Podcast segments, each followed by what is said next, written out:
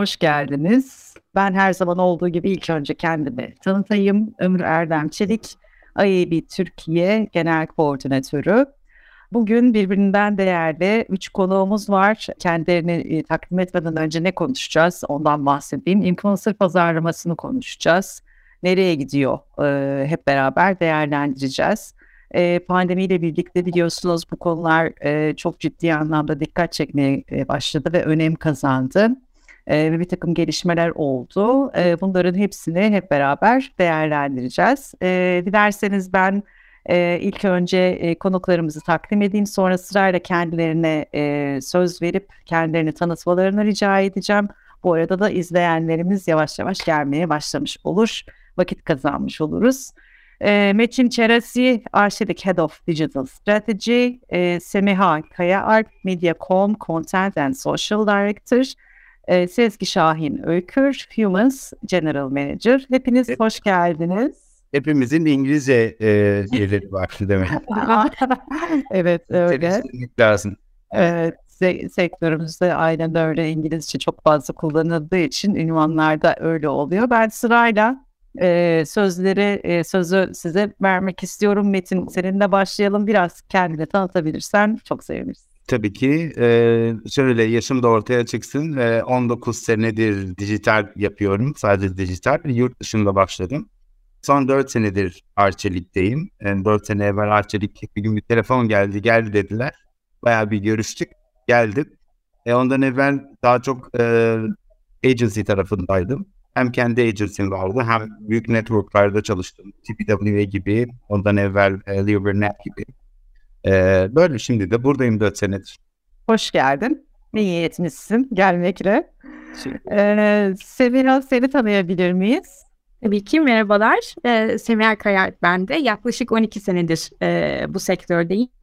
E, Grupem'de başladım. E, 10 sene boyunca da Grupem'de e, Grupem markalarının sosyal medya e, yönetiminden ve stratejisinden sorumlu olarak çalıştım. E, son 3 senedir de e, iş e, tanımıma bir de içeriği ekledik. Temmuz ayından beri de Mediacom'da e, PNG markalarının e, içerik ve sosyal medya yönetiminden sorumluyum. Hoş geldin yeniden. E, Sezgi sözü sana bırakıyorum. Teşekkürler, merhaba. E, Sezgi Oykur'dan e, yaklaşık 11 yıldır e, sektördeyim. Hep dijital yaptım. Public'le başladım. Artık yoklar ama ondan sonra genel startup ekosistemi, ekşi sözlük derken şimdi e, 7 aydır da Hümüz'deyim. Hümüz'ün Türkiye Genel Müdürlüğü görevindeyim. E, influencer marketing alanında çalışıyoruz. Teşekkürler. Hoş geldin Sezgi. Bilmeyenler için Humans'la ilgili de bir ufacık bilgilendirme verirsen evet, biz, biz yeniyiz biraz pazarda yaklaşık bir yıl oldu. E, Humans bir social data şirketi aslında. E, yapay zeka yardımıyla influencer marketing ekosisteminde biraz daha bildiğimiz, alıştığımız klasik medya satın alma metriklerine e, influencer marketinge uygun hale getirmeye çalışan, işte artık dünyamıza CPM'lerin, CPC'lerin girdiği e, commitment'ların girdiği, trafik taahhütlerinin girdiği ve raporlanabilir hale getirmeye çalışan performans odaklı bir e, social data kampanya aslında. E, global bir şirketiz. Güney Afrika, İsrail, İngiltere, Hindistan dünyanın her yerinde neredeyse ofisimiz var. Bir yıldan fazladır da Türkiye'deyiz. Memnunuz da bayağı Türkiye pazarında. Siz de hoş geldiniz o zaman. Teşekkürler. Şöyle yapacağız, biraz genelden başlayacağız. Ee, daha sonra örneklere geçeceğiz. Ben sorularımı sırayla yönelteceğim. Ee, bu arada sizin sorularınız olursa e, konuşmamızın sonunda hepsini değerlendirip e, tek tek e, soracağım. E, dolayısıyla soru arada sorduysanız ve cevap gelmediyse e, üzülmeyin. E, konuşmamızın, görüşmemizin e, devamını bekleyin. Hatırlatmasını yapmak isterim.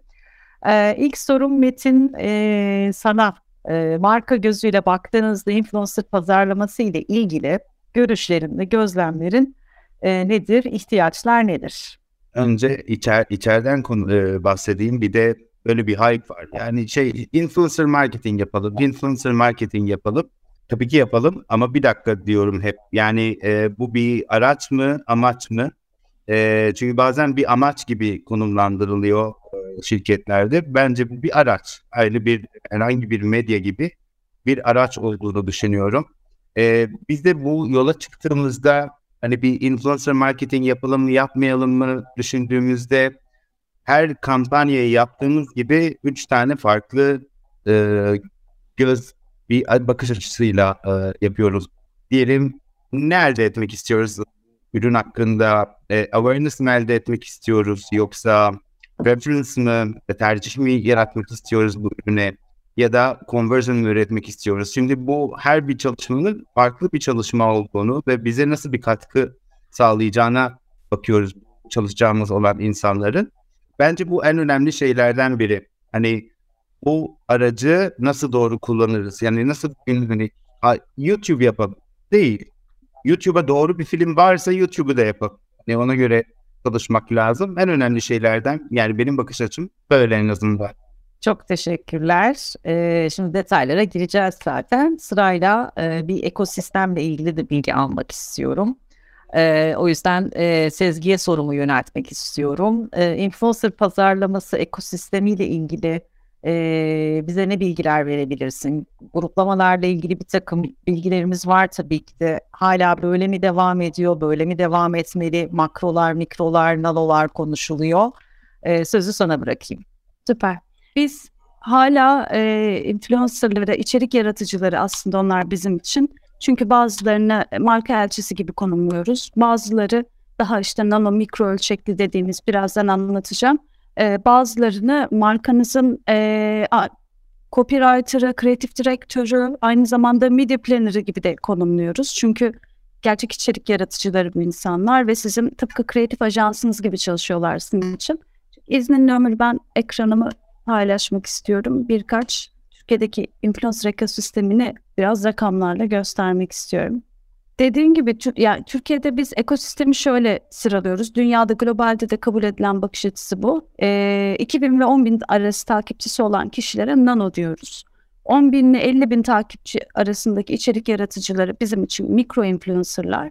50 binden 250 bine kadarlar gelenler B-lister, e, makro da demiyoruz yani 250 bin milyon arası e, bizim için A-lister ve 1 milyonun üzerindekiler zaten artık selebritiler, süperstarlar e, ya da böyle çok bildiğiniz, tanıdığınız influencer deyince aklınıza ilk gelen isimler gibi e, artık onlar star içerik yaratıcıları. Türkiye'de e, biz nano influencerları da önemli önemsediğimiz için bizim için 2000'in üzerinde takipçisi olan herkes influencer'dır. Yarattığı içeriğe göre ve herkesin bir influencer potansiyeli vardır aslında. Türkiye'de yaklaşık nasıl söyleyebilirim yaklaşık 680 bin kişinin 2000 ve üzeri takipçisi var. Bu da az bir rakam değil çünkü sanırım Türkiye dünyada 6. sırada Instagram e, üye oranında ve 680 bin kişinin 2, 2000 ve üzeri takipçisi olması bu inanılmaz bir içerik yaratıcısı potansiyeli veriyor. Bu da biraz aslında bildiğimiz bir influencer kampanyası talep ettiğinde bir marka akla gelen hep o e, 20-30 kişi var ya o eksenden çıkmak gerektiğini anlatıyor bize. Biraz etkileşim oranları bakımından bakıyoruz. Etkileşimler nasıl bu nanolarla selebritler arasında diye. E, nano influencerların ve mikro influencer diye tanımadığımız kişilerin en etkileşim oranları e, inanılmaz yüksek. Çünkü bunlar gerçekten içerik yaratıyorlar kendi ilgili oldukları konularda. O yüzden biz şöyle ayırıyoruz. Kampanya brieflerine göre, müşterinin ihtiyaçlarına göre eğer awareness yaratmak istiyorsak influencer listelerimizi biraz daha büyük ölçekli influencerlardan oluşturuyoruz. Ama derdimiz asıl gerçek engagement yaratmaksa sanal engagement'tan bahsetmiyorum. Çekilişler vesaireler gibi. Gerçek marka etkileşimi arıyorsak yani sizin markanız adına konuşacak, size asıl satışı drive ettirecek gerçek insanlar arıyorsak orada ibreyi biraz daha mikro, nano ya da B-lister influencerlara çeviriyoruz. Türkiye etkileşim oranları bakımından enteresan bir örnek. Yani sosyal medya penetrasyonu da çok yüksek tabii ama dünyada ortalama %2 civarında olan etkileşim oranı Türkiye'de %4.78. Ee, bu branded contentlerde de çoğu zaman böyle sonuçlar geliyor. O yüzden e, dünyanın genelinin e, bayağı üzerinde Türkiye rakamları. Biz influencerları nano, makro, mikro, celebrity diye ayırırken aynı zamanda onların bir onlara bir isim de vermek istedik. Ee, bir piramitle açıklıyoruz. Evreninizi drive edecek kişiler sizin için celebrity'ler. Onların altında creator'lar var. Onların da altında aslında bu işte mikrolar, B-lister'lar Expert dediğimiz kimseler var. Gerçek etkileşim yaratan. Onun asıl altında küçük içerik yaratıcıları ve sizin her gün raftan ürününüzü alan, e, store'unuza giden, işte e-ticaret sitenize giden customer'larınız var. Onun en altında, e, besin zincirinin altında biz varız. Bu işi yapan kişiler. Türkiye e, biraz suspicious follower oranları da bizim için önemli. Çünkü bu kadar influencer'ın olduğu dünyada kimin gerçek içerik yaratıcısı olduğunu, kimin gerçekten takip edildiğini ve etki alanı e, olduğunu bilmek de mühim. Dünyada e, bu işin ortalaması %15 ile 20 arasında değişiyor. Türkiye'de suspicious follower oranları %28.13. Mi, mikro, nano influencerlarda düşük. E, selebritlere gittiğinizde yükseliyor. 5-50K arasındaki içerik yaratıcılarda da bu influencer olmaya çabalayan insanlar aslında biraz daha böyle olmayacak yollardan hesaplarını büyütmeye çalışıyorlar. O yüzden mikro influencerlarla, nanalarla çalışın diyoruz ama illaki bir data platformu kullanmamız gerekiyor ki buradaki gerçek içerik e, yaratıcılarını da arada ayırabilelim. E, biz yine yaptığımız bu bizim Covid'den sonra yaptığımız bir benchmark raporu aslında Türkiye pazarına göre. E, Türkiye'de etkileşim oranlarını, influencer ekosistemini anlayabilmek için yaptığımız bir araştırma. E, bunu yaparken sponsorlu postlara da baktık. Ne kadar ilgi çekiyor ve o clusterlara ayırdığımız influencerlar arasındaki etkileşim oranlarını. E, enteresan sonuçlar aldık çünkü etkileşime baktığınızda, branded content'in etkileşimine baktığınızda yine dünyanın mikro influencerların nanolara yönelmesini sağlayan bir sonuç çıkıyor karşımıza. E, milyon üstü takipçiler, takipçili influencerlar, içerik yaratıcıları, selebritiler vesaire evet sizin markanıza bir PR değeri de katıyor. Ve fakat yine günün sonunda dönüp bakıyoruz ki gerçek içerik yaratıcıları asıl sizin markanızla sponsorlu kontentlerde etkileşim yaratıyor. E, dediğim gibi bu da aslında bizim Türkiye pazarında da dünyada da yapmaya çalıştığımız şeyin sağlaması rakamlarla.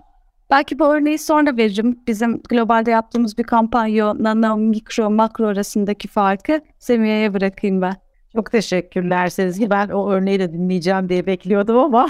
belki, belki biraz onu oraya gidiyoruz. Neden mikro derken? Tamam. tamam. Ben de Sonra... o konuda bir örnek verebilirim birazdan. Önce Semiha şey yapsın. Sonra örnek kısmında bu mikro mu olsun veyahut da ne bileyim çok büyük bir celebrity mi olsun nasıl etkiliyor, etkileyebiliyor mu yani seçim ne kadar önemli olduğunu bir konu anlatacağım size de. Tamam harika. O zaman e, Semiha sözü sana bırakalım. E, sen de ajans bakış açısıyla e, aslında influencer uzun zamandan beri zaten e, uğraştığını söyledin kendini de tanıtırken. Neydi, ne, nereden nereye geldi, nasıl evrildi ve genel anlamdaki görüşlerini e, dinlemek isteriz. Şimdi aslında Sezgin üzerine söz almam biraz e, ironik oldu. Her ne kadar e, Sezgin datasal anlamda e, bu selebritileri kendi içinde ya da influencerları kendi içinde ayırsa da e, markalar nezdinde e, top 10 e, influencer listesi pek değişmiyor. E, o listede de ara ara sadece belli isimler e, değişebiliyor. Ama tabii ki marka beklentisinde değişiklikler var. E, bizim zaten aslında olmasını istediğimiz ve aslında şu anda sıkıntı ne, sorun ne diye konuşacağımız bütün e, konu başlıklarının e, birazcık çözümü de marka beklentisinde diye düşünüyorum. E, o da şöyle, ilk baştaki o e, şöyle bir influencer varmış, bu influencer'a bir post paylaştıralımla başladık. E, şimdi geldiğimiz nokta e, aslında Metin'in de bahsettiği gibi genel bir e, pazarlama iletişiminin içinde influencer iletişimi nerede o influencer iletişiminden marka ne bekliyor ve bu beklentisini de influencer ajansı ya da influencer hangi KPI'leri gerçekleştirerek yapsın ne kadar detaylı briefler veren markalarımız var. Ee, tabii bu detayda briefler gördükçe mutlu oluyoruz. Çünkü dediğim gibi aslında hem influencerları e, özgün ve yaratıcı içerik üretmeye olumlu anlamda zorlayacak olan şey hem de bir vadeye konuşacağız diye düşünüyorum. E, bütçesel anlamda bu işin sürdürülebilirliğini sağlayacak olan şey e, kesinlikle marka beklentisi. Onu da e, ne kadar doğru yönlendirirsek e, o kadar e, hızlı daha iyi işler çıkaracağız diye düşünüyorum. Teşekkürler Semiha. Çok güzel bir yere getirdin şimdi. Yani influencerlar nasıl başlamıştı? Şu an ne ve markalar neyle e, karşı karşıya ve bunu nasıl yönetmek lazım? ortada bir sorun var mı ya da bir ihtiyaç var mı? Bunların hepsini şimdi e, değerlendireceğiz, e, masaya yatıracağız. E, örneklerle de devam edebiliriz e, dilerseniz. E, madem öyle başladık hani Metin de biraz önce ekledi. E, Semiha'nın söylediği e, bölümden hareketle hem örneklerle hem de şu anki e, ekosistemde influencer pazarlaması ile ilgili e, markaların beklentisi, bakış açısı ve isteğiyle e, bir durum tespiti yapalım. Ondan sonra da e, diğer sorularımıza geçelim. Ben e, kadar vereyim sözü. Gü- güzel bir case'ten bahsedeyim, kötü bir case'ten bahsedeyim. Çünkü oradan learningler hep oradan çıkıyor. Evet, kötüden hep learning çıkıyor. Nereden istersen. Evet.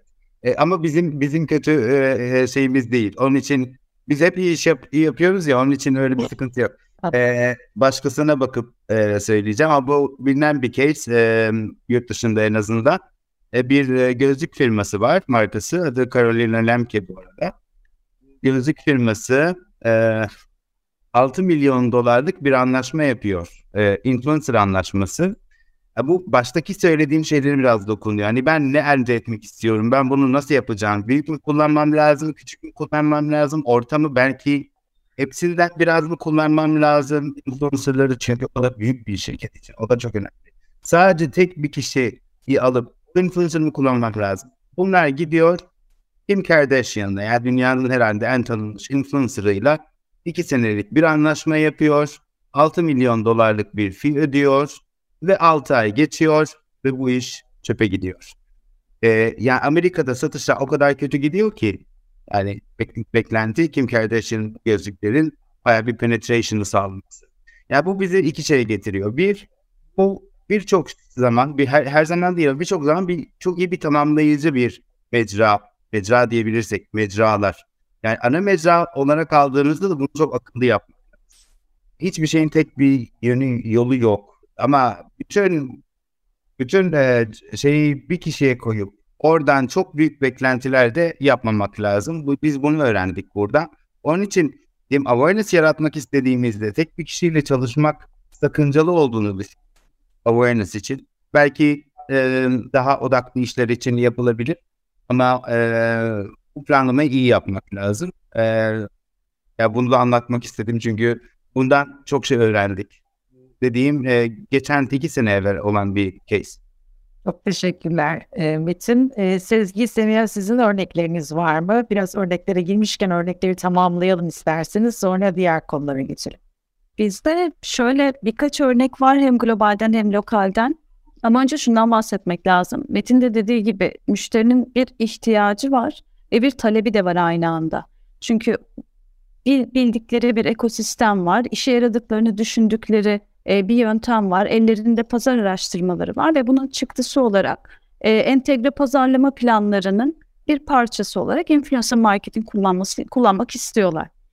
Ee, bazen dikte ediyorlar müşteri tarafı çünkü işin çok doğru olduğunu inanıyor ve hep o top 10 influencerla çalışmak istiyor ve o zaman Metin'in verdiği örneğe geliyoruz. Dünyanın parası harcanıyor ve ROI hesaplayamıyorsunuz.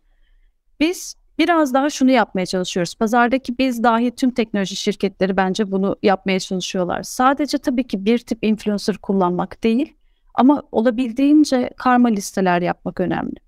Kampanya KPI'lerinize göre makro influencerlar da kullanacaksınız. Mikro influencerlar, nanolar da kullanacaksınız. Zaten hepsini bir çeşidi sadece yaptığınızda tek bir amaca hizmet eder. Özellikle de bu kadar büyük bütçeler konuşuyorsak, bu kadar entegre TV ile kol kola giden, işte display yayınlarıyla kol kola giden büyük kampanyalar konuştuğumuzda tek bir yoldan ilerlemek yanlış. O zaman evet 6 milyon dolarınızı 6 ayda hem de çöpe atarsınız ve bunun geri dönüşü yok. E, bizim etkileşimle ilgili, e, etkileşim bekleyen bir müşterimizle ilgili bir örneğimiz var Güney Afrika'dan. Onu göstermek istiyorum size. Bu aynı müşterinin iki kampanyası, iki medya bütçesi de birebir aynı. Birincisinde e, A-lister influencerlarla çalışmak istiyorlar. Aynı grup şirketinin iki örneği bunlar. A-lister influencerlarla çalışmak istiyorlar. İkincisinde de Humans'ın çözümü daha A-lister, B-lister, nano, mikro gerekiyorsa çok çok daha kalabalık bir liste, büyük bir operasyon. Şimdi A-listerlarla çalışıldığında e, tabii ki çok fazla büyük bir follower base'e ulaşılıyor. Azımsanacak gibi değil. E, unique follower bakımından iyi bir reach var. Alınan impression belli ve alınan engagement rakamı da burada 19K. Bu şu yüzden oluyor. Çok takipçili hesaplar Instagram'ın da algoritmaları, bu arada tüm mecralar için geçerli. Bu şimdi Instagram konuşuyoruz ama e, artık TikTok, YouTube varsa aktif olduğu ülkelerde Twitter için de geçerli bu söylediklerim. Büyük takipçili hesaplar çok etkileşim alamıyor biliyorlar. Bunu artık biliyoruz özellikle branded content'te. Aşağıda yine aynı bütçede daha büyük bir operasyon var. 77 influencer var bu sefer. Ee, daha çok daha yüksek bir follower coverage'ı var. Daha yüksek bir unique follower coverage'ı var. Aldığı impression evet büyük listeyle aynı gibi. Çünkü küçük küçük çok şey toplamaya çalışıyorsunuz. Aldığı engagement A-listerlerle çalıştığınızdan daha yüksek. Bu bize şunu gösteriyor. Tek bir mecraya bugün bir Türkiye'nin en büyük sitelerinden birine mastet verebilirsiniz. Tek günlük bir yayın için. Ama aynı bütçeyi programatikte onlarca siteye dağıtıp daha farklı kitlelere mesajınızı farklı farklı kreatiflerle de ulaştırabilirsiniz. Bu tamamen tercih meselesi. O aynı zamanda tüm kampanya KPI'lerinizle ilgili. Biz e, yine şey diyeyim, ben değil bir arkadaş örneği yakın zamanda e, bir kampanyamızda şunu gördük. Kalabalık bir listeydi. Israrla bir celebrity kullanımı oldu. Bir de gerçek bir içerik yaratıcısı vardı kampanyada. İçerik yaratıcısının follower sayısı celebrity'nin 10 kat düşüğü vesaire. Yani bir influencer aslında ortalama bir lister diyebileceğiniz. Celebrity'nin e, etkileşiminin 8 katına çıktı etkileşim. Çünkü içer, iç, ürettiğin içerik çok e, özgün bir içerikti. Markaya çok uygundu. Yani bizim o ideal dünyada söylediğimiz gerçek içerik yaratıcılarıyla çalışın. Çünkü onlar sizin copywriter'ınız, kreatif direktörünüz, medya planlamacınız aynı anda. Bu ısrarımızın sağlaması da oldu bir anlamda. Ha evet impression bakımından geçemedi celebrity'yi. E, çünkü milyon takipçili bir kişi. Tabii ki onun impression bakımından coverage daha yüksek. Ama günün sonunda etkileşim odaklı bir kampanyada celebrity çok daha pahalı ve çok daha geride kaldı. E, bu da hem... Sezgi şunu ekleyeyim mi arada? Yani bunu zaten bütün mecralarda görüyoruz. Hani şeye baktığınızda etkileşim versus yatırım masted yaptığınızda da versus yatırıma bak evet. düşük olur. Yani evet. her mecrada gördüğümüz aslında bir e, behavior değil. Evet işte bu kadar learningimiz varken dijital pazarlama ile ilgili biz bu kadar senelerdir pop-up bannerlardan, mastetlerden gelmişken buraya artık dünya programatiğe evrilmişken bir şekilde hala ısrarla influencer marketingde bu sadece mastet alıp çıkma ısrarı markaların biraz daha biraz bizi üzüyor ama biz bunu değiştirmeye çalışıyoruz. Ee, bizim gibi tüm teknoloji şirketlerinin pazarda, tüm influencer ajanslarının, e, medya ajanslarının özellikle. Onlar daha çünkü data oriented bakıyorlar başından beri olaya. Semih daha iyi bilir. Ee, bu bir şekilde değişecek. Bu tabii kötü demek değil. Evet celebrity'lerle de çalışacaksınız gerekiyorsa, e, arzu ediyorsanız. E, ama Burası öyle bir reklam mecrası değil. Çünkü her influencer sizin için bir ad spot aynı zamanda. Her influencer sizin bir e, reklam placement'ınız. Tıklanabilir, impression alabilir. Bunu da unutmamak lazım. Çok teşekkürler Sezgi. Çok güzel bir noktaya geldik. E, datadan bahsettin. E, aslında dijitaldeki en önemli bizim hani mücevherimiz, hazinemiz olan datanın influencer marketingde de artık kullanılacağından ve strateji ve planlamada da bunun çok önemli olacağından bahsettin. Bu noktada hemen metinde zaten görüşlerini iletti. Bunu e, akabinde bu konuyla ilgili olarak hemen Semiha'nın da görüşlerini almak isterim. E, Semiha ajansların bu konudaki yaklaşımı ne marka stratejileri oluşturulurken e, nelere dikkat ediyorsunuz e, ya da planlıyorsunuz sana sözü bırakayım. E, teşekkür ederim. Evet yani veri aslında e, bizim bütün e, markalarımızın e, hayata geçirmesini istediğimiz iletişim stratejisinin odağında. O yüzden bu influencer e, iletişimi özelinde de değişmiyor. E, hatta işte Hills AI gibi aslında data e, odaklı yazılım ve influencer e, süreçlerini e, yöneten ajanslar da bizim aslında işimizi kolaylaştırıyor bu noktada. E, biz markalarımıza daha bütünsel bir yaklaşım sunmak istiyoruz influencer iletişimi konusunda. Çünkü e, aslında ilk algı e, influencer seçiminden başlayıp çünkü aslında stratejiyi oradan başlamak gerekiyor. E, çok öznel ve e, çok kişisel olabilecekmiş gibi bir algısı var influencer seçimini. Yani ben o influencer'ın tarzını çok beğenmiyorum. Ben o influencer'ı takip etmiyorum. Ya da işte bütün markalar bu influencer'la çalışıyor biz de çalışalım gibi. Aslında hani baktığınızda gayet e, öznel ve e, subjektif e, yorumları açık bir süreç. Ama biz bunu mümkün olduğu kadar e, veri çerçevesinde e, hayata geçirmesini istiyoruz markalarımızın. E, o noktada kullandığımız tool'lar var. Aslında bu süreci mümkün olduğu kadar veriye dayandırmak için ne kadar tool varsa hepsini kullanıyoruz öyle söyleyeyim. E, çünkü o bütçesellik önemli. Yani bir vadede sanırım e, bütçeler de konuşulacak. E, zaten o listelerin ne kadar efektif olduğunu konuşuyoruz en başından beri. E, işin or- odağına veriyi koyduğumuz zaman hem sonrasındaki aslında bizim için çok önemli olan ölçümleme e, süreci çok daha kolay oluyor. Hem takip etmek hem de sonrasını değerlendirmek anlamında. E, hem de markalar aslında e, o projeye, o iletişime başlarken ne beklemesi gerektiğini daha net biliyor oluyor. O yüzden de aslında yani influencer e, listelerinin e, mümkün olduğu kadar efektif hem cost efektif e, hem aslında engagement efektif olmasını istiyoruz. Burada da bilinenin aksine birçok metriğimiz var. Birçok metriği kriter olarak alabiliriz. Ee, onların hepsini elma elma aslında öyle bir avantajımız da oluyor. Karşılaştırmak istiyoruz. O kriterleri geçen influencerlara da sonunda marka imajına uygun mu, marka iletişim kampanyasına uygun mu ona bakıyoruz. Bu okeylendikten sonra sadece satın alma kısmında biz yokuz ajans olarak konumumuz gereği. Ama sonrasındaki ölçümleme sürecinin de aynı titizlikle ve veri odaklı e, yapılması gerektiğini düşünüyoruz. E, burada da dediğim gibi en başından KPI'leri koymak, e, sonrasında iletişim başladıktan itibaren o KPI'leri takip etmek. Çünkü bazen müdahale şansımız da oluyor. Yani eğer influencer iletişimine bir post atsın sonra konu bitsin diye bakmıyorsak e, zaten ve uzun süreli bir iletişimse özellikle müdahale şansımız da oluyor her zaman. E, ve sonrasında da o KPI'ler ne oranda gerçekleşti? Hedefimiz üstünde mi altında mı? Nedenleri ve aslında biz Grupem olarak bir de bu dataya bir e, içgörü ekliyoruz. Yani aslında influencer iletişimi sonrasında bu kampanya çok başarılı olmuş olabilir. Bütün KPI'lerimizi tutturmuş olabiliriz. Ama marka e, imajına bu iletişimin katkısı ne oldu? Yani olumlu mu oldu, olumsuz mu oldu? Olumlu olduysa hangi konu başlıklarında oldu? Olumsuz olduysa hangi konu başlıklarında oldu? Bu perspektifi de vermek istiyoruz. O yüzden aslında bizim e, markalarımıza sunduğumuz influencer e, süreç raporlamalarında e, bu da çok e, güvendiğimiz ve e, markalarımızın hayatına sokmak istediğimiz e, önemli bir kriter diyebilirim. Çok teşekkürler Semiha. Çok detaylı ve güzel bir şekilde anlattın. Aslında hani baktığımızda bir iletişim, pazarlama iletişimi kampanyasının e, planlaması, stratejinin oluşturulması süreçlerinin hepsini e, dijitalin özündeki veriyi de katarak yapıyoruz diye özetleyebiliriz değil mi? Yapmamız gerekir diye özetleyebiliriz.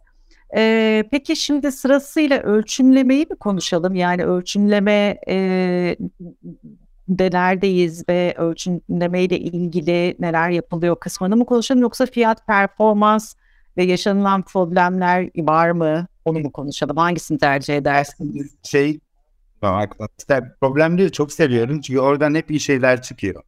Ya onları o da aslında challenge mı demek lazım? Evet. Yani İngilizce evet. söyleyeceğim. Gerçekten yani bir şey e, hurt edince insan bir step daha ileri gidiyor. Bizim aslında bu süreçte yapmak yapmamız gereken birçok şey. Yani hala şunu hatırlamak lazım. Şimdi biliyorsunuz marketing e, onlarca sene belki 100 senedir olan bir branş. E, bunun yanı sıra e, digital marketing 20 senelik veya 25 senelik diyebiliriz. 25'i bile yok. E, influencer marketing ise 6-7 senelik daha çok bebek e, bizim dünyamızda. Yani e, ve bunun yüzünden birçok konuda standartization eksikliği var. Ve bu standartization eksikliği Türkçesi vardır herhalde bilmiyorum. E, standart standartization eksikliği. Standartizasyon. Aa, ne güzel. Çok çok yakınmış. Standartizasyon standartizasyonu yaratmamız lazım. Bunu hepimiz el ele zaten IAB ile ondan sonra Sezgin'in şirketi gibi şirketlerle sonra medya ajanslarıyla bütün hepimizin oturup çünkü çok problem yaşıyoruz. Birinci hatamız bizler e, bizim gibi reklamcılar çok hevesliyiz. E, hevesli olunca da birazcık elimiz e, kolumuz ba- şey böyle deliriyor. Ve gidiyoruz diyelim Sezgi'ye telefon açıyoruz. Diyoruz Sezgi ya bana böyle bir şey lazım. Şunu şunu getir diyoruz. Ama Sezgi'yi telefonla kapattığımız an işte başka bir arkadaşımız arıyor bak bak şu, şunu şunu ve düşünüyoruz ki böylece çok daha iyi bir fiyat alacağız. Çok daha güzel bir iş çıkaracağız. Sonuçta bu e, fiyatları artıran bir hamle oluyor hepimiz için. Yanlış bir şey oluyor. Burada çok dikkat etmemiz lazım ama standartta olmadığı için büyük problemler yaşıyoruz advertiser olarak. Yani reklam veren olarak hem kendi dalımızı birazcık kesiyoruz ee, ama bizim de bunu gerçekten ele almamız lazım. Çünkü birkaç tane pain point'lar var. Onlardan biri bir tane influencer'ı her hafta başka bir ürünle görmek gibi veyahut da bu hafta seninle çalıştı, iki hafta sonra rakiple çalışacak. Biz bunlara çok dikkat ediyoruz. Hani rakiple ne zaman çalıştı, çalıştı mı, ne kadar çok, ne kadar hızla çalışıyor. Bir de burnout denilen bir şey var. Yani bizim Türkiye'de bile tanıdığımız çok çok büyük isimler 6 ay evvel bile para aldığımız isimler e, artık para almıyoruz. Çünkü burnout olmuşlar. Yani burada hem creator tarafında yapılacak birçok iş var.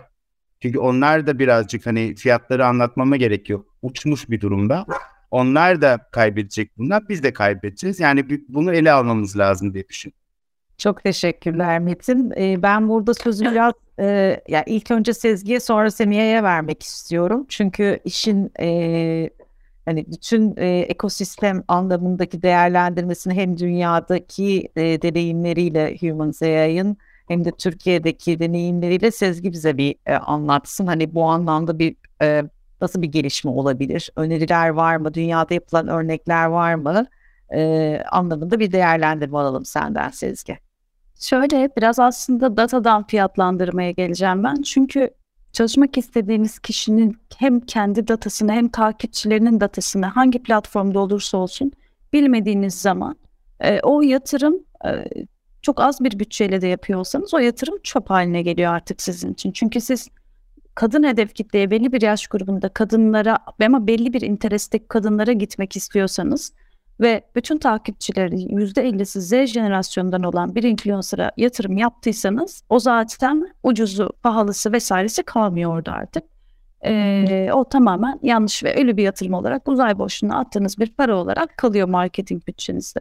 Benim e, influencer marketing tarafına geçtiğimde en anlayamadığım, en zorlandığım şey fiyatlandırma politikasıydı. Çünkü klasik medya satın alma metrikleri hepimiz çok hakimiz. E, bir mecra ise e, ya, ya bir bidding sistemi vardır. E, belli performans metriklerine göre bidleriniz vardır. E, iner, çıkar, düşer, reklamınızı optimize edersiniz ve belli bir KPI'ye uydurursunuz. Ya da e, bir display satın alma yapıyorsanız mecradan, web sitesinden yıllık rate kartları vardır. Dolayısıyla o bir yıl içerisinde sitenin trafiğinin %50 büyümüş olması reklam vereni bağlamaz. Ajansı da bağlamaz çünkü bazı şeyler yılbaşında komit edilir. Şimdi burada bambaşka bir dünya var. Burada hem Metin'in dediği gibi e, inanılmaz böyle vahşi bir ortam var. Çünkü influencer kapanın elinde kalıyor.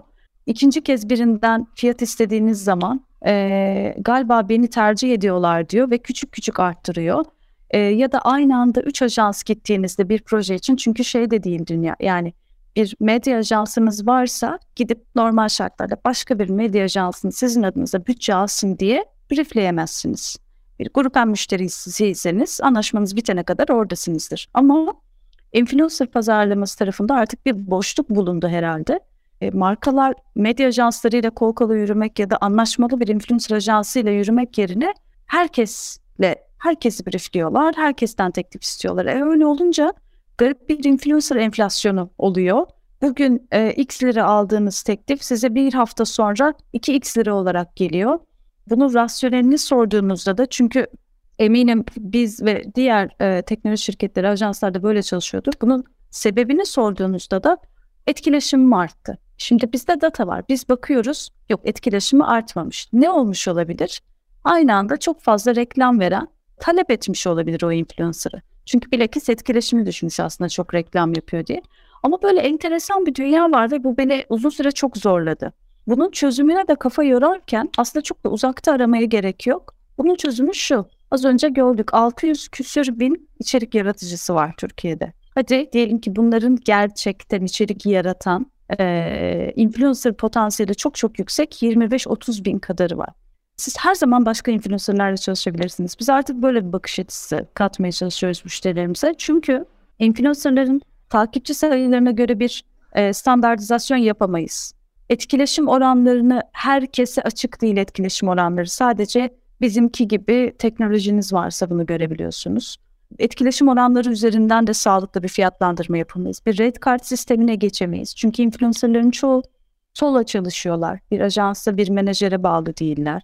Onun dışında zaten vergilendirme problemleri inanılmaz yüksek. Çünkü hayatımıza ilk defa artık işte gider makbuzları, pusulalar, vergiler vesaire stopajlar giriyor. Bunlar da bütçeleri yükselten şeyler. Dolayısıyla eğer e, bu işin standardı bir gün olacaktır eminim ama bu işin standardı olana kadar bizim yaptığımız şey influencerlara, müşterileri ve ajansları da yanımıza alarak hayır demek. Hayır bu fiyat politikasıyla seninle çalışamayız. Neden? Çünkü çalışabileceğimiz 25 bin kişi daha var. Aynı kalibrede çok fazla insan var. Belki bu zamanla biraz şey yapacak, tercih edilmeme e, ya da bu bloğu yeme influencerların biraz biraz sakinleştirecektir ama bunu tüm ajansların, tüm müşterilerin yapması lazım. Çünkü ben hala şunu görüyorum. Agresif fiyat yükselten influencer'a markalarda ya da ajanslarda biri takip ediyor ve içeriklerini çok seviyor diye biz onu kabul etmek zorunda kalıyoruz. Ve o satın almayı yapmak durumunda kalıyoruz. O yüzden data çok önemli. Bu paranın karşılığını alacak mıyım? Trafik ya da etkileşim olarak bunun hesabını yapmak çok önemli. Bunun hesabını yapabiliyorsanız bir influencer'a 200 bin lira bile ödeyebilirsiniz. Bunda bir problem yok. İlla uygun fiyatlı influencer bulmak durumunda değiliz. Ama bu bu matematikte size karşılığını veriyor mu? Ee, yani bu işi standartize etmekte herhalde biraz zaman isteyecek gibi geliyor bana. Çok mümkün ben, görünmüyor şu aşamada. Çok teşekkür ediyorum Sezgi. Ben burada bir şey yani başka bir tarafı tekrar hatırlatmak istiyorum. İşin hani konvansiyonel tarafında dijitale gelmeden önce yıllarca biz zaten e, reklamcılar olarak, pazarlamacılar olarak ünlülerle çeşitli çeşitli kampanyalar yaptık. Ve oradaki ünlü seçimi kriterleri de aslında benzer şeylerdi. Yani e, işte markaya uygunluğu, işte hayat tarzı, yaşam tarzı, söylediği her türlü şey işte değerlendirilirdi. Ona göre markaya uygun olup olmadığı anlaşılırdı, işte kabul edilirdi ve e, ünlünün bir menajeri var ve o menajerle bir, bir kaşesi var. Eğer ki bir reklam filmi anlaşmasıysa yapılacak olan kampanyanın nerelerde kullanıldıkları mecralarında katıldığı bir kaşe fiyatlaması çıkardı. Ama tabii ki de bunun bir sınır hala da öyle zaten devam ediyor. Tabii ki de bunun bir standardı yok. Yani her ünlünün kaşe fiyatı kendine özel belirlediği bir fiyattır. E, dolayısıyla hani influencerların da kaşe fiyat kaşe diyeceksek yani buna ya da işte hani çalışma fiyatları diyeceksek bu anlamda herhangi bir standart getirilmesine ben de katılıyorum. Çok zor hatta imkansız. E, fakat burada e, senin söylediğin bir başka şeye de çok katılıyorum. Belki de çalışma yöntemi anlamında yani influencerlar bir süre sonra belki gerçekten işte menajerleriyle çalışmaya başlayacaklar. Yani belki bu bir standart olacak. Belki işte bunu bu hizmeti veren e, ajanslar olacak. Yani zaten var da hani hepsi yani bir şekilde hani böyle hizmet veren ajanslarla çalışacak. Ve dolayısıyla bu bir standart olmasa da en azından e, hangi hizmeti verdiği ve hangi hizmetten ne fiyatlama aldığı kapsamında bir çalışma ortaya çıkacak. E, herhalde bunun içinde bir zaman var diye düşünüyorum ve sözü Semiha'ya bırakıyorum. E, Semiha Ajans tarafındaki e, görüşleri almak için bununla ilgili. E, aslında e, çok güzel bir yere getirdin sözü e, Ömür. O şöyle yani şunları gördük.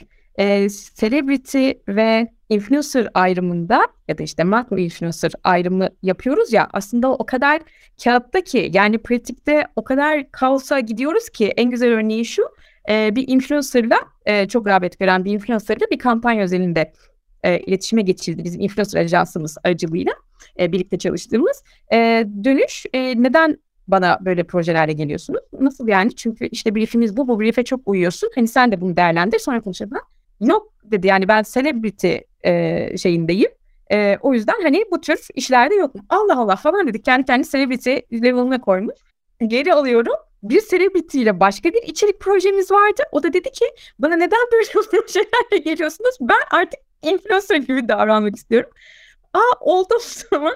Hani oralarda da kafalar çok karışık. Yani kim kendini influencer gibi konuyor, kim celebrity. O da bence bir sonraki kriz sebebi olacak e, influencer dünyasında. E, biz mümkün olduğu kadar kendimizi ve markalarımızı bunu tabii ki dışında tutmaya çalışıyoruz. Şimdi bütçe konusuna gelirsek e, evet yani standartizasyon yok. Orada da aslında standartizasyon yoksa sürdürülebilirlik yok. Yani biz başta içerik olmak üzere tüm iletişimin aslında markalarımızın sürdürülebilir olmasına çalışıyoruz. O noktada da yapabildiğimiz şu an maksimum tabii ki brieflerde bütçe geliyor bize markalarımızdan ve influencer ajanslarına.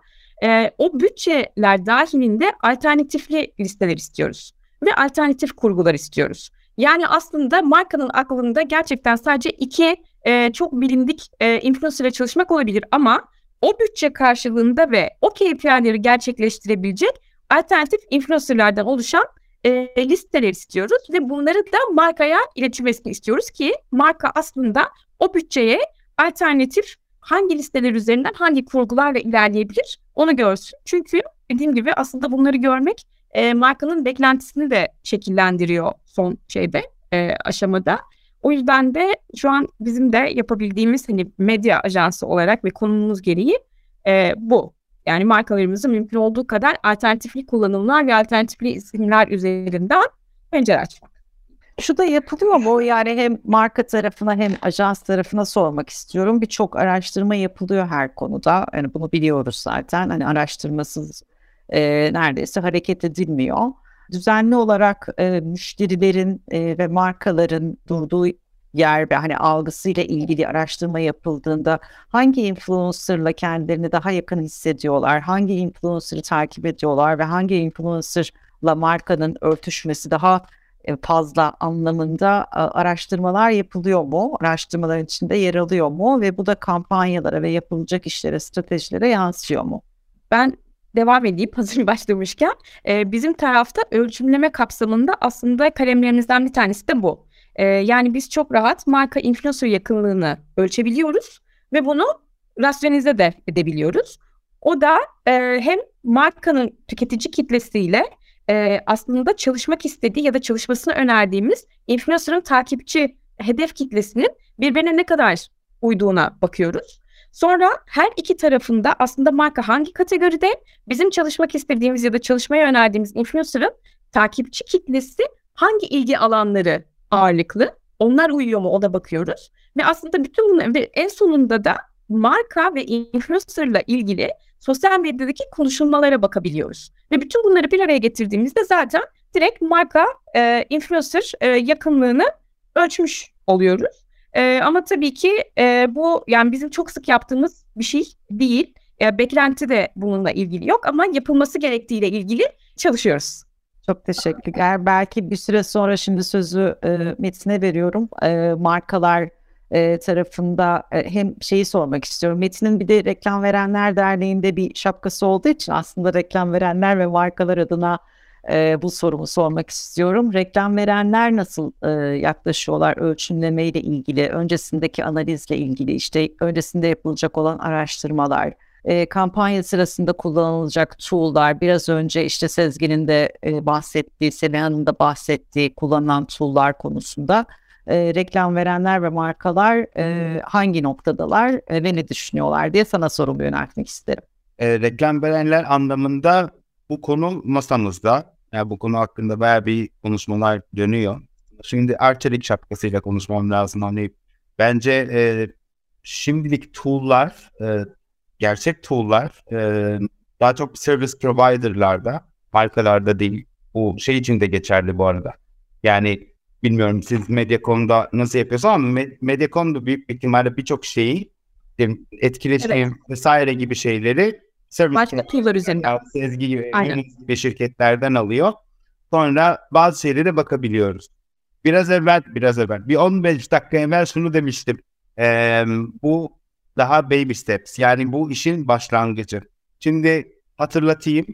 3 sene evvel video konusunda hiçbir ölçüm yani hiçbir demeyelim vardı bazı şeyler yani kaç kişi baştan izledi sonuna kadar ondan sonra CPV dediğimiz şeyler ondan sonra şeye bakıyorduk ne bileyim işte view count bilmem neye bakıyorduk ama artık Reddit gibi tool'lar var elimizde yani gerçekten yaptığımız creative ve yaptığımız hedeflemeler nasıl çalıştı? Bunlar gerçekten bize bir added value marketing anlamında getirdi mi? Bunlar şu an en eksik olan şeyler. Varsayımlarla gidiyoruz. Ha, benim markama ne kadar uygun? Ondan sonra ne bileyim ne kadar daha çok ne kadar uygun değile bakıyorum. Açık söylemek lazım. Ne kadar uygunluğundan daha fazla hani geçmişinde ne yapmış ha bu olmaz diyebiliyoruz. Tabii biz özellikle ona dikkat ediyoruz. Çünkü kullanacağımız isim doğru bizim yüzümüz olmasa da bile yanlış yapacağı herhangi bir hareket e, bizim için e, büyük bir fiyaskoyla sonuçlanabilir. E, onun için bu konulara çok dikkat ediyoruz. E, burada bizim holding altında da e, bu konuda bir mekanizmamız var. Hani e, çalışmadan evvel bir bakıyoruz hani e, çalışabilir miyiz, çalışamaz mıyız? Doğru bir personel değil mi bizim için? Tabii ki markanın da değerlerini atıyor. E, ama burada gerçek bir tool yok. Ama inanıyorum ki zaten teknoloji o kadar ilerliyor ki ilerliyor. Burada da e, çok zaman almayacak bir brand lift gibi e, surveyler çıkıp hani bu influencer'ı gören veya görmeyen insanlar arasındaki farkı ölçümlemek. Şu an söylemem lazım. E, kimle olduğunu söyleyemem ama büyük büyük mecralardan biriyle böyle bir çalışma eşiğindeydik. Facebook üzerinde ama e, şey e, böyle bir şey yapacağız. Hani influencer bir şey dedi, marka bir şey dedi. E, bunların ölçümlemelerini yapacağız. Bu bir ilerleme. E, ama burada bence her kampanya için her kampanya için bakmamız lazım. Bu çalışma nasıl geçti? Sadece ne kadar etkileşimdeyiz şu an eskisi gibi. Etkileşim nedir? Pozitif mi, negatif mi? Hani onu bile yanılmıyorsan e, negatif pozitifi de art, yani şey birazcık manuel bakıyoruz yanılmıyorsam. Onlar da değişecek. Yani e, bütün bunlar değişecek. Onun için hepimiz beraber çalışıyoruz. Bu konuşma bile ne güzel bir awareness yaratıyor bu konu hakkında. Bence biz hepimiz bu programı kapattıktan sonra biz yine aramızda konuşacağız. Ondan sonra diyeceğiz Aa, bakın bunu böyle yapalım şöyle yapalım. Benim bir idea olur sizin bir olur. Yani markaların buna gerçekten bir ihtiyacı var. Yani varsayımda çalışmayı sevmiyoruz. Hele hele dijitalciler. Yani varsayımı sevmeyen bir kitleyiz. Hep datayla konuşuyoruz. Beklenti de bu, bu yönde. Ajanslarımız da bunlara yoruyoruz. Yani bizim de görüşümüz böyle. Evet, dijital çok teşekkürler Metin. Dijitalin ruhuna aykırı zaten. Datasız hareket etmek, verisiz hareket etmek ve ortada rasyonel bir sonuç olmadan hareket etmek.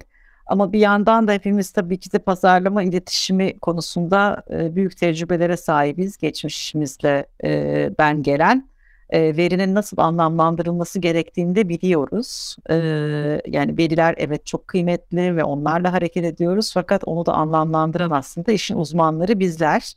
E, yani o veri böyle söyledi diye hareket etmek olmuyor ki nitekim trafiği yüksek e, olan influencerlarla çalışma konusunda gelinen nokta belli. Hani bundan önce hep trafiği yüksek olanlarla çalışılmıyordu. Şimdi nereye gitti durum? Yani bu işi anlamlandırmak gerektiği e, bu da bizlere düşüyor. Daha gidecek yol var gerçekten. Metin senin de söylediğin gibi baby steps'lerde daha. E, ve hep beraber e, bu, bu pazarın, e, bu çok çok önemli kanalın en verimli şekilde e, kullanılmasıyla ilgili e, çalışmalar birbiri ardına gelecektir ben eminim ve teknolojinin de getirdiği tüm yenilikler burada kullanılacaktır. Bir sorumuz var, onu size yönelteyim. Kaçırdım mı acaba? Yok. Kaçırmamışım. Aytaç Dalyan e, hangi tool'ları kullanıyorsunuz diye sormuş. Sanırım e, Semiha sen konuşurken söyledi. E, Sezgi sen de ikiniz beraber cevap verebilirsiniz buna. Semiha belki onlar daha çok e, bizim gibi teknoloji şirketlerini kullan tool'larını kullanıyorlar. Belki ben sadece Humans diyebilirim şu an. Yani bir tane tool Humans onu söyleyeyim. Aynen. Ee, bu arada Humans AI'yı zaten evet e, tool'unda kullanıyoruz e, data anlamında. E, Brandwatch'u kullanıyoruz. E, social listening ve insight içgörü çıkarmak için. Onun dışında da e, içeride ekiplerimizin e, yazılımlarını kendileri yaptığı e, küçük tool'larımız var. E, işte Story Tracker gibi ya da YouTube Tracker gibi E, ama hani günün sonunda e, ölçümleme adı altında hepsini birlikte kullanıp çıktıları aslında e, markaya gerçekten e, bir içgörü sağlayacak şekilde paylaşıyoruz. Çok teşekkürler Semiha. Başka soru var mı diye bakıyorum ama sanırım yok. Son olarak eklemek istediğiniz herhangi bir şey var mı? Sanırım biz e, konuştuğumuz, e, konuşalım dediğimiz tüm konuları kapsadık değil mi? Her şeyi konuştuk. Evet, Benim bir önerim olur. Bu arada Tabii. olarak bir reklam veren olarak e, reklam verenci arkadaşlarıma e, şöyle e, birçok kez e, biz işte bir influencer'a gidip hatta birkaç influencer'a gidip işte şöyle de böyle de şöyle yap böyle yap diyoruz. Unutmayalım bunlar e, med, bazıları büyük mecra bazıları daha küçük bir mecra oluyor altında bir mecra var. Ve bu insanlara e, zaten bu insanlar çok iyi kreatif üretiyor. Her gün kreatif yapıyorlar ve kendi audience'larını çok iyi tanıyor. Ve bu da bir hata. Hani şöyle yap böyle yap demek yerine brief bul sen bununla ne yapabilirsin'e geçmek lazım. Çünkü e, bunu doğal yapmak lazım. Unutmayın yani zaten bir influencer'ın altında bunun doğal olduğunu da güzel yorumlar görüyor. İnsanlar aa ben bunu almak istiyorum ne güzel bunun fiyatı nedir nereden aldın gibi gibi şeyler varken aa reklam ve yine mi reklam çıktın gibi şeyler görebiliyorsunuz. Genelde zaten o influencer audience'ını o kadar iyi tanıyor ki kendisi yaptığında bunu çok doğal bir şekilde e, yapıyor ve bu sefer çok pozitif feedback alınıyor. Bunda bizim dikkat etmemiz lazım. Yani hep markayı markayı akıllı yedirmek lazım olayım.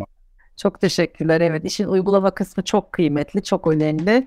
Ee, ama markalar konusunda bu hatırlatmayı ve bu önerini paylaştığın için teşekkürler Metin. Ee, ben Türkiye'de hem markalar hem ajansların hani bu konuda çok e, gerçekten e, ileri bir noktada olduğunu düşünüyorum. Yapılan yarışmalardan aldığımız ödüllerden Avrupa'da gel, gelen hani e, teşekkürlerle de bunları kanıtlıyoruz zaten. Bu ödüllerle kanıtlıyoruz ve bunlar sonuçlarla da e, desteklenen e, ödüller oluyor. E, ama hatırlattığın çok çok iyi oldu. Bu nokta hakikaten önemli. İşin doğasını yani mecranın kendisinin, platformun kendisinin doğasını kaybetmeden e, işin uygulamasına önem vermek çok kıymetli. Diğer sosyal medya platformlarında da aynı şeyi yapıyoruz keza. Yani YouTube'da farklı bir stratejimiz var. Twitter'da farklı bir stratejimiz var. Instagram'da farklı bir stratejimiz var. Dolayısıyla influencerların da kendi stratejilerine uyum sağlamak en önemlisi.